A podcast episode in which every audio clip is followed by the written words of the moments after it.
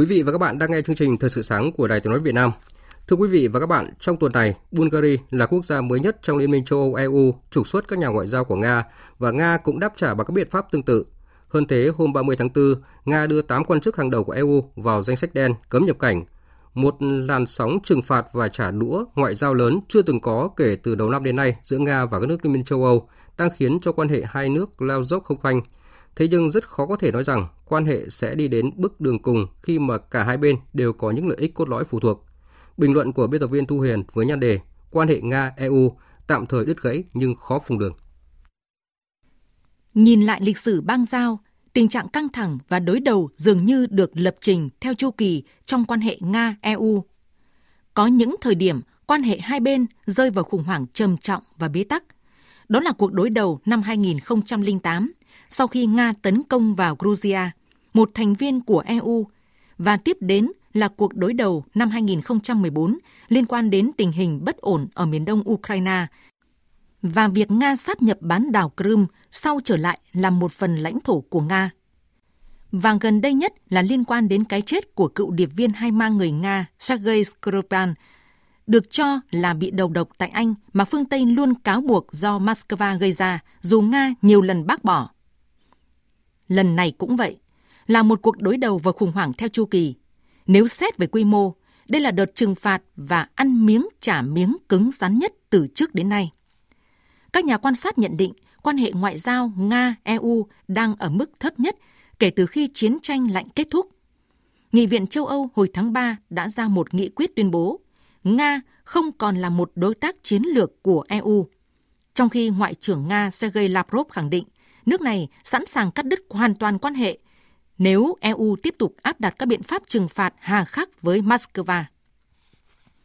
Thế nhưng tuyên bố là một chuyện, thực hiện được hay không lại là một chuyện khác.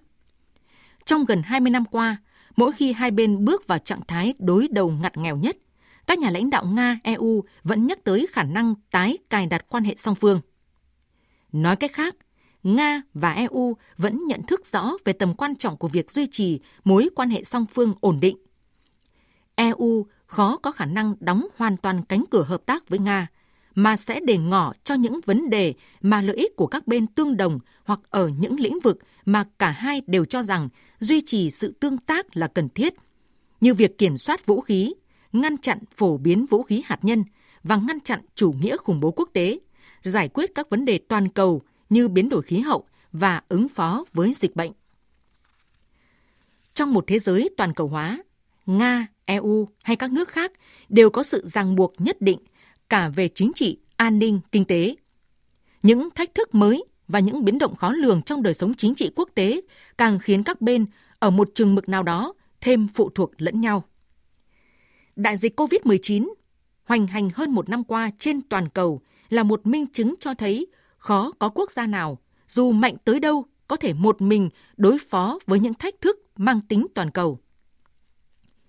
Thực tế nhiều năm qua cho thấy, nhiều vấn đề quốc tế nóng như vấn đề hạt nhân Iran, xung đột Trung Đông, căng thẳng tại Ukraine, Triều Tiên đều có sự tham gia của cả Nga và các nước phương Tây. Nói cách khác, trong nhiều vấn đề, EU có lợi ích chiến lược trong việc thúc đẩy đối thoại với Nga. Chính vì vậy, các biện pháp trừng phạt, trả đũa ngoại giao có thể khiến cuộc đối đầu giữa Nga và EU tiếp tục dai dẳng, gay gắt. Nhưng hai bên sẽ có những nhượng bộ nhất định để không đẩy mối quan hệ có tầm ảnh hưởng này vào bước đường cùng. Quý vị và các bạn vừa nghe bình luận nhan đề Quan hệ Nga-EU tạm thời đứt gãy nhưng khó cùng đường.